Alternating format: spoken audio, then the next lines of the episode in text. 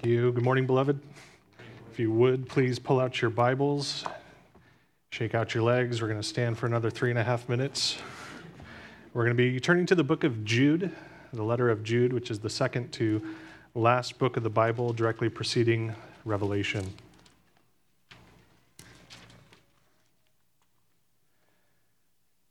The letter of Jude.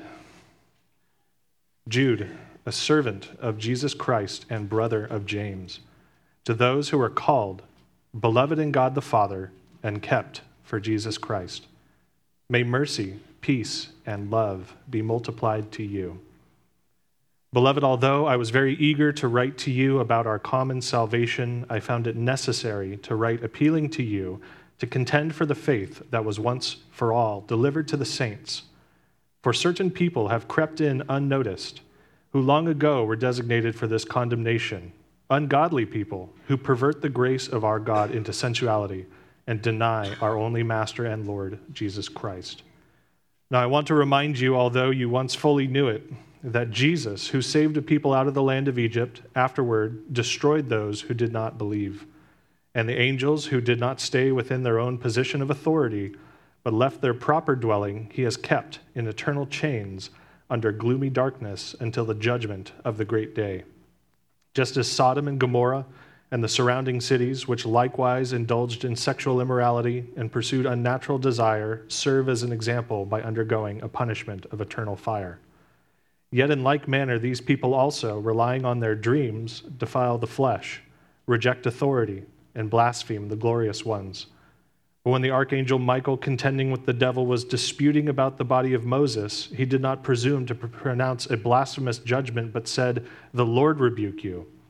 But these people blaspheme all that they do not understand, and they are destroyed by all that they, like unreasoning animals, understand instinctively. Woe to them! For they walked in the way of Cain, and abandoned themselves for the sake of gain to Balaam's error, and perished in Korah's rebellion. These are hidden reefs at your love feasts, as they feast with you without fear.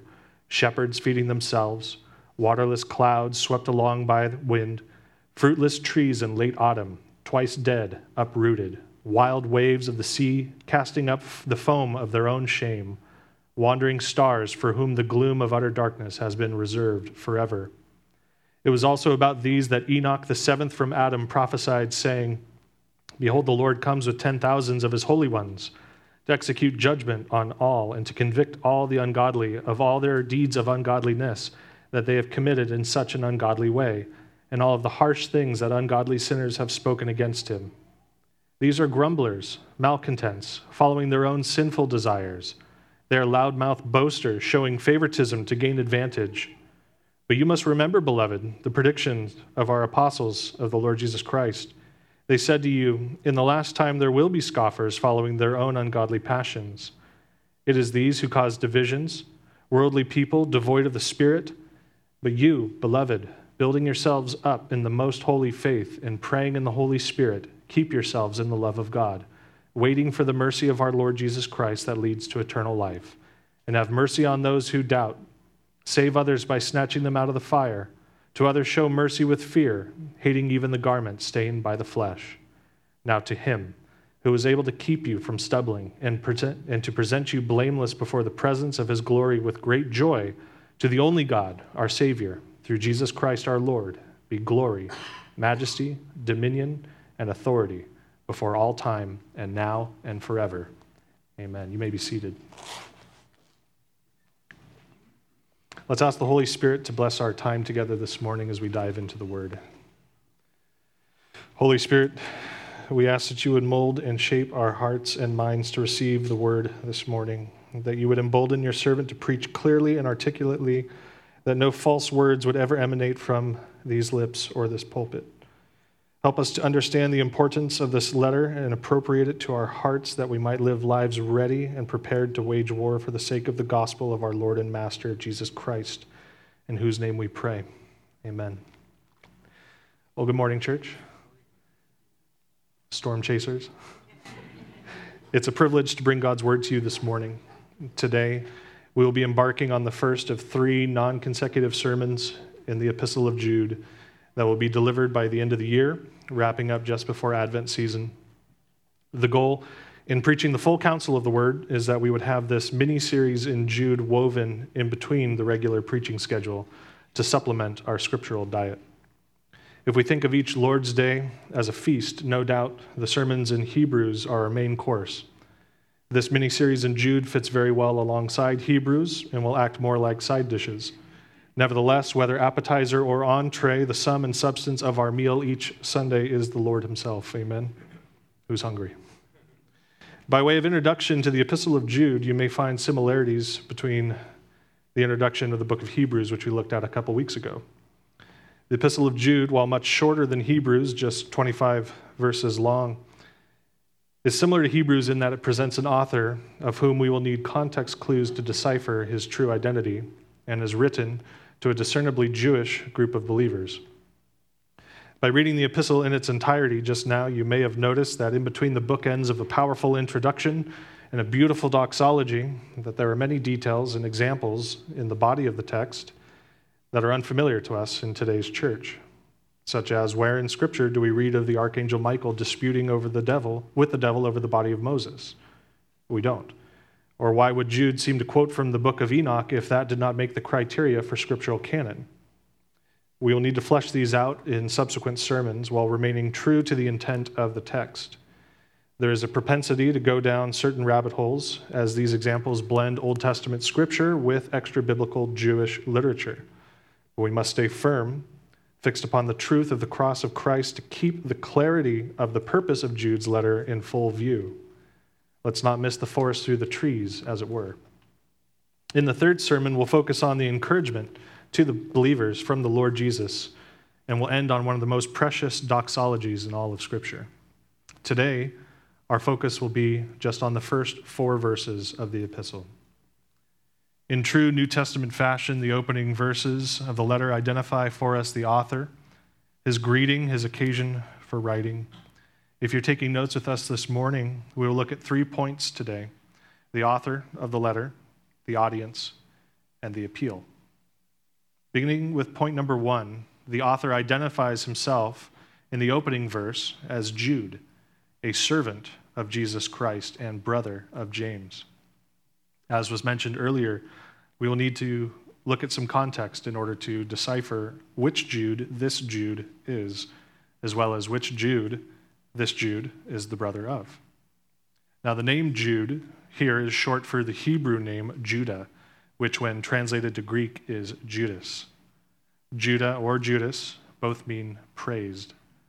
Interestingly, here, this Jude shortens his name from Judas to Jude in referring to himself. While the intent is not given as to why he does this, some context clues offer some insight. In the New Testament alone, the word, or sorry, the name Judas is mentioned 36 times. It's a very common name, and it was then, in part due to the Jewish hero, Judas Maccabees, who led the revolt against Greek captors. Unfortunately, as popular as the name was at the time, we know of another Judas whose betrayal of the Lord Jesus for 30 pieces of silver went down in infamy that being Judas Iscariot, one of the original 12 disciples, though not a sincere disciple. You may have heard somebody being referred to as a Judas if they have betrayed or slighted someone, similar to calling somebody a Benedict Arnold today, although far more egregious. In fact, so well known was Judas Iscariot's betrayal, the name Judas had become tainted to some extent. One Judas, who we know of as one of the apostles mentioned in John 14, verse 22, is identified as Judas, not Iscariot. You can imagine his name tag at a party. Hi, my name is Judas, not Iscariot! Exclamation point. In fact, that Judas was referred to as Thaddeus, or Judas Thaddeus. All this to say there was taboo associated with the name. Like how the name Adolf isn't likely to break the top 10 most popular boy names for the 78th year in a row. And albeit to a much lesser extent, whenever I'm asked my last name, I say Bolton, no relation, which usually garners a chuckle and a retort it's a good thing your parents didn't name you Michael. The point being, there are associations that are made with certain names. The author shortens his name to Jude, likely to avoid confusion with Judas Iscariot and Judas the Apostle. The author refers to himself as the brother of James. That fact alone weeds out a lot of other Judes and helps us to understand more about this man than is explicitly mentioned in the text. We know that the Apostle Jude was not the brother of James, but that his father was named James. And we know that Judas Iscariot did not have a brother named James either. So perhaps we can learn the identity of our author by identifying his brother James. We do know that the James referred to here is not the Apostle James, one of the three pillars being Peter, James, and John. It is generally agreed upon that this James was the prominent leader of the Jerusalem church and most notably the half brother of our Lord Jesus Christ. Though considered the son of Joseph, we know that Jesus was conceived of the Holy Spirit, making him the half brother of James. Amen. Now you might be asking yourselves, but wait, if James is the half brother of Jesus and Jude is the full brother of James, yes, you're right. That would make Jude a half brother of Jesus as well. It's a glaring omission in his introduction of himself. Amen. If there was any question as to Jude's legitimacy as an epistolary, or any question to the authority of his epistle, he very well could have name dropped his relation to Jesus, you know, the Christ, our eternal Savior, everlasting King, that guy. But he doesn't. He has the ultimate trump card, but he doesn't play it. He has absolute privilege and doesn't use it or flaunt it. What's so stunning about his relationship is amplified by our historical knowledge of who Jude and James were before coming to saving faith in their brother. Sorry, not sorry to our misguided Catholic friends, but Mary did not stay a virgin very long after Jesus was born. Scripture informs us that Jesus had at least four half brothers and two half sisters that we know about. There are several areas in the gospel accounts that capture what this relationship between Jesus and his family looked like during his public ministry, and will offer some insight into who Jude and James were. We'll look at three examples briefly. First, we read in Matthew chapter 13, verse 53, where it says, When Jesus had finished these parables, he went away from there. And coming to his hometown, he taught them in their synagogue, so that they were astonished, and said, Where did this man get this wisdom and these mighty works? Is not this the carpenter's son? Is not his mother called Mary? And are not his brothers James and Joseph and Simon and Judas? Are not all of his sisters with us? Where then did this man get all these things? And they took offense at him. But Jesus said to them, A prophet is not without honor except in his hometown and in his own household. And he did not do many mighty works there because of their unbelief. So we learn the identities of Jesus' four half brothers and that they, along with the people in Nazareth, did not believe in him despite being astonished by his teachings in the synagogue. Second example we'll look at is in John 7, we read that Jesus' brothers followed Jesus around during his earthly ministry, but still did not believe in him. John 7, verse 1 After this, Jesus went about in Galilee, where he would not, but he would not go out in Judea, because the Jews were seeking to kill him. Now the Jews' feast of booths was at hand. So his brothers said to him, Leave here and go to Judea, that your disciples also may see the works you are doing. For no one works in secret if he seeks to be known openly. If you do these things, show yourself to the world for not even his brothers believed in him. Jesus said to them, My time is not yet come, but your time is always here. The world cannot hate you, but it hates me because I testify about it that its works are evil. You go up to the feast. I am not going up to this feast, for my time has not yet fully come. And after this, he remained in Galilee. But as, after this, his brothers had gone up to the feast. Then he also went up, not publicly, but in private. The Jews were looking for him at the feast and saying, Where is he? And there was much muttering about him among the people, while some said, He is a good man. Others said, No, he is leading the people astray. Yet for fear of the Jews, no one spoke openly of him. His brothers not only did not believe in him as Messiah, but that last verse there says that all in attendance at the feast did not speak openly of Jesus for fear. His own brothers were, in effect, denying any form of association with him. And our last example comes from Mark 3, starting in verse 7. Jesus withdrew with his disciples to the sea, and a great crowd followed from Galilee and Judea, and Jerusalem, and Idumea, and from beyond the Jordan, and from around Tyre and Sidon. When the great crowd heard all that he was doing, they came to him, and he told his disciples to have a boat ready for him because of the crowd, lest they crush him. For he had healed many, so that all who had diseases pressed around him to touch him. And whenever the un- unclean spirits saw him, they fell down before him and cried out, You are the Son of God. And he strictly ordered them not to make him known. Skipping down to verse 20. Then he went home, and the crowd gathered again, so that they could not even eat. And when his family heard it, they went out to seize him, for they were saying, He is out of his mind. Keeping these historical accounts of Jesus' family in mind, let's go back to Jude in verse 1. He identifies and labels himself a servant of Jesus Christ. The NASB renders it bondservant from the Greek word doulos, which is better translated slave. To go from those earlier descriptions of unbelief, disassociation, and downright thinking Jesus to be out of his mind to being a slave of Christ reveals that at some point along the way, Jude was made into a believer. It's no less the work and complete regenerative power of the Holy Spirit on his dead heart. He's revealed to have received the gift of salvation according to God's sovereign plan and perfect timing. It is amazing grace indeed. Amen.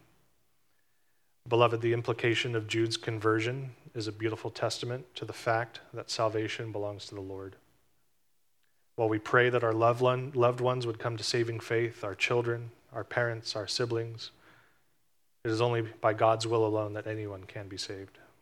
We can only surmise that both James and Jude had previously, consistently, and vehemently denied Jesus as Messiah until some point after the crucifixion and resurrection. We can imagine that they would be pretty frustrated as boys growing up with the Son of God for an older brother. It's not unreasonable to consider that they would have had some strife in that family. We can only imagine, but at some point, they realized that their brother was much more than they had thought of him. At some point, their eyes were open, their ears were unstopped.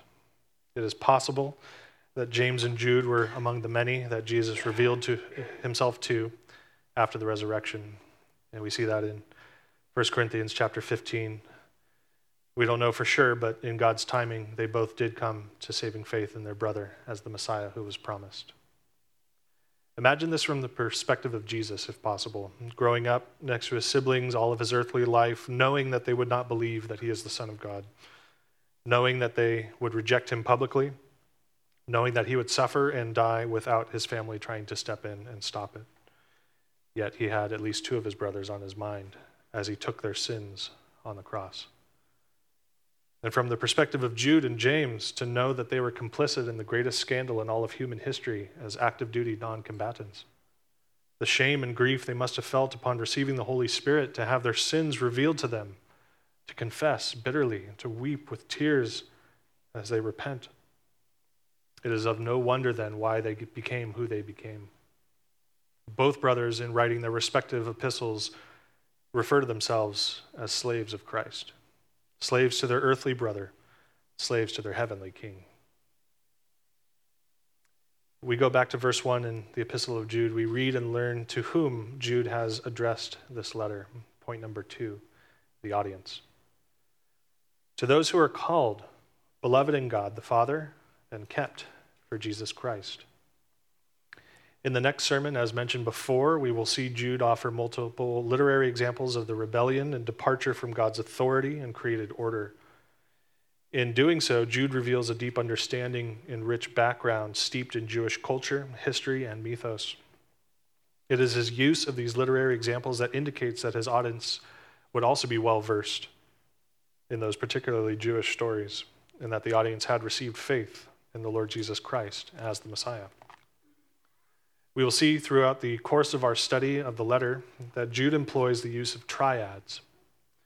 Here we see the first example as he gives us three words to describe his audience called, beloved in God, and kept for Jesus Christ. To those who are called, what does it mean to be called? Or in the NASB, the called. Well, we know that there are two types of calls.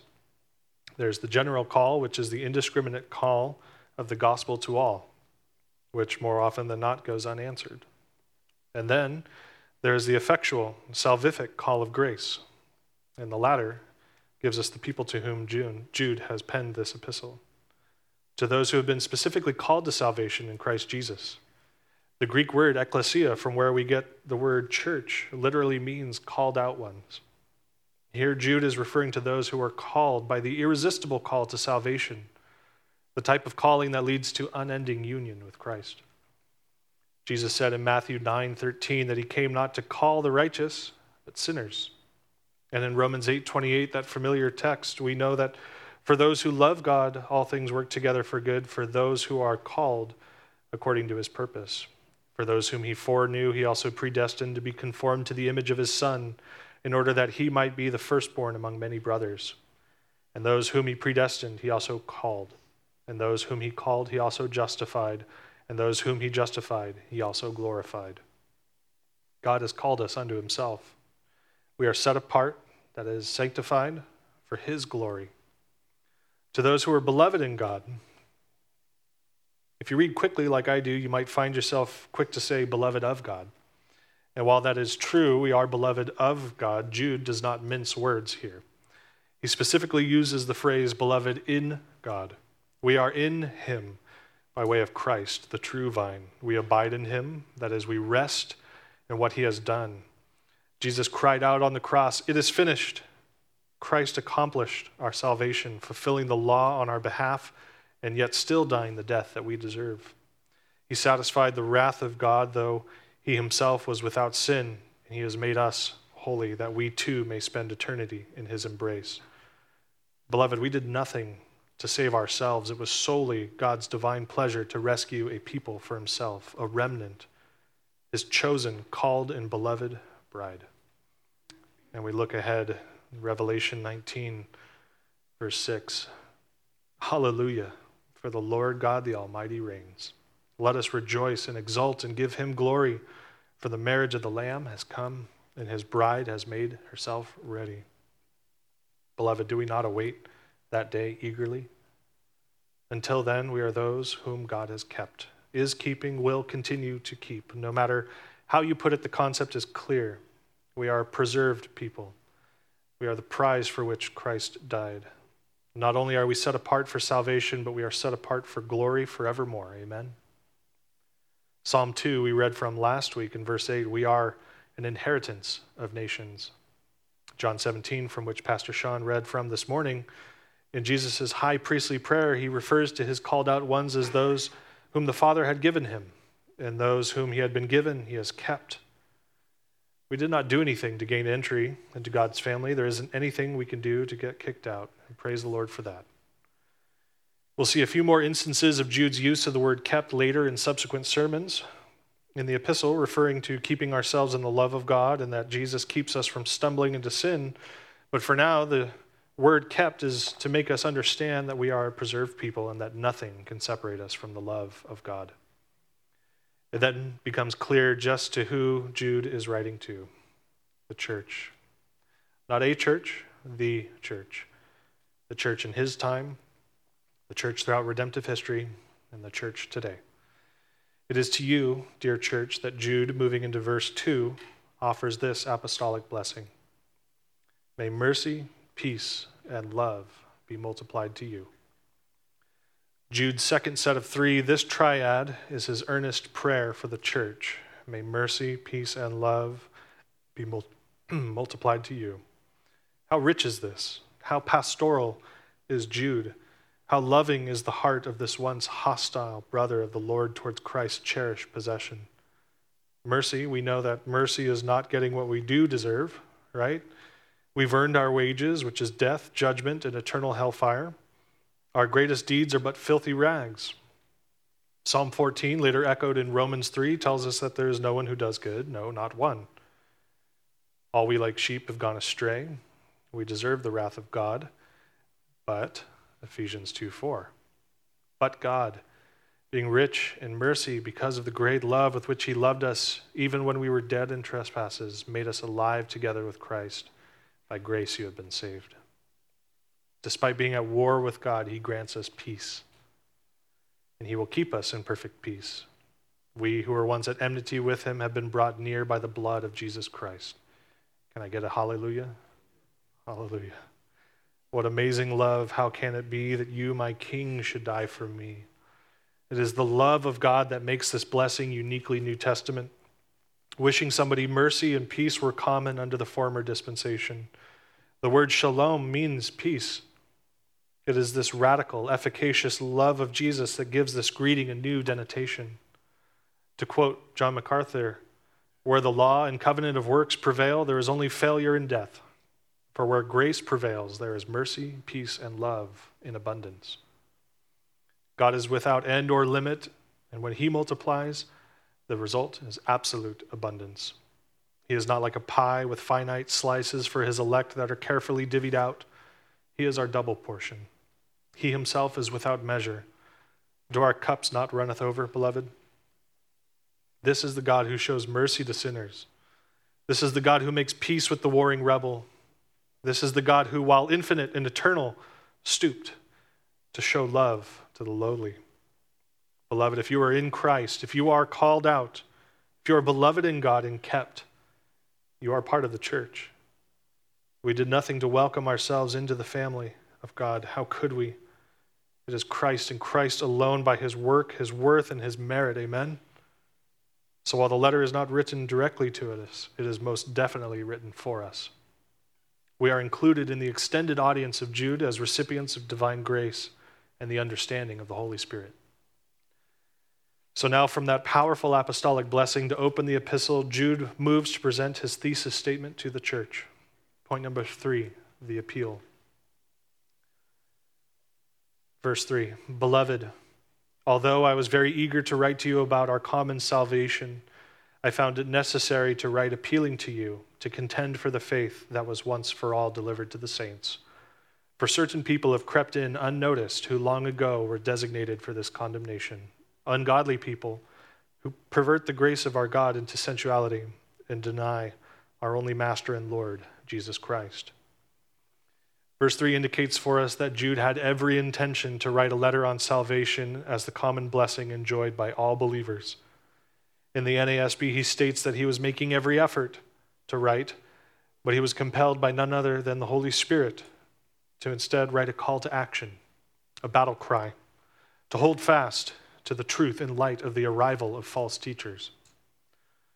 So the appeal he makes to the church contend earnestly for the faith that was once and for all delivered to the saints.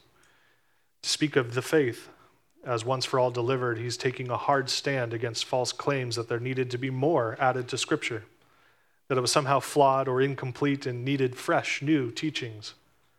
Our faith is established, beloved. Nothing is to be added or subtracted from Christ's testimony. The faith is the whole body of revealed salvation truth contained in Scripture. It is complete and it is completely sufficient. Do we believe in sola scriptura? How else can we know? How else can we know God by than by what he has already spoken to us? Yes, we absolutely believe in sola scriptura. We are not as other faiths that try to add the already to the already established faith with extra biblical texts or elevate ceremony to the same level of import as the word of God. So then if we do believe sola scriptura, it is our responsibility then as believers to study the Word, to preach the Word, and to fight for its preservation. To quote Steve Lawson, we do not change Scripture, Scripture changes us. It is clear that the early church leaders gave confirmation and approval for the circulation of Jude's letter, thereby, the epistle's inclusion into canon is validated as breathed out by God Himself. By the Holy Spirit's prompting and inspiration, Jude's epistle was written to serve as the church's emergency broadcast system. As if by reading this epistle all at once, our phones would go off like they did last night flash flood warning. The message went out through all of the New Testament be on the lookout. False teachers are coming. Here in Jude, they've arrived. In Jude's time, writing in the middle of the first century, the church was caught sleeping. In almost every single New Testament book, there are warnings about false teachers. Be aware, be on guard, keep watch was the call. Here, Jude says the false teachers have arrived and they've slipped in right under the church's nose. To contend shares the same root with the verb agonize. To agonize, to wrestle, to struggle for the faith. The picture is that of a pugilist going round after round, never giving up, never accepting defeat, contending until their opponent hits the mat. This is a call, it's an imperative, a command to know sound doctrine and to know how to use it. To be discerning and to be able to sort truth from error, to be willing to confront and attack heresy and falseness. Beloved, the church crumbles from within and never from without.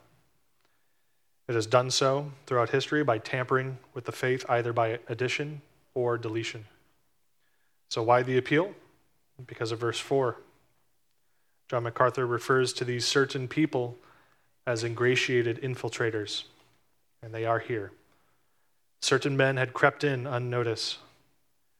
Jude doesn't name any one person specifically, but it, it is possible that by mentioning the phrase certain people, that there was a basic understanding by the readers of who or what type of people Jude is referring to.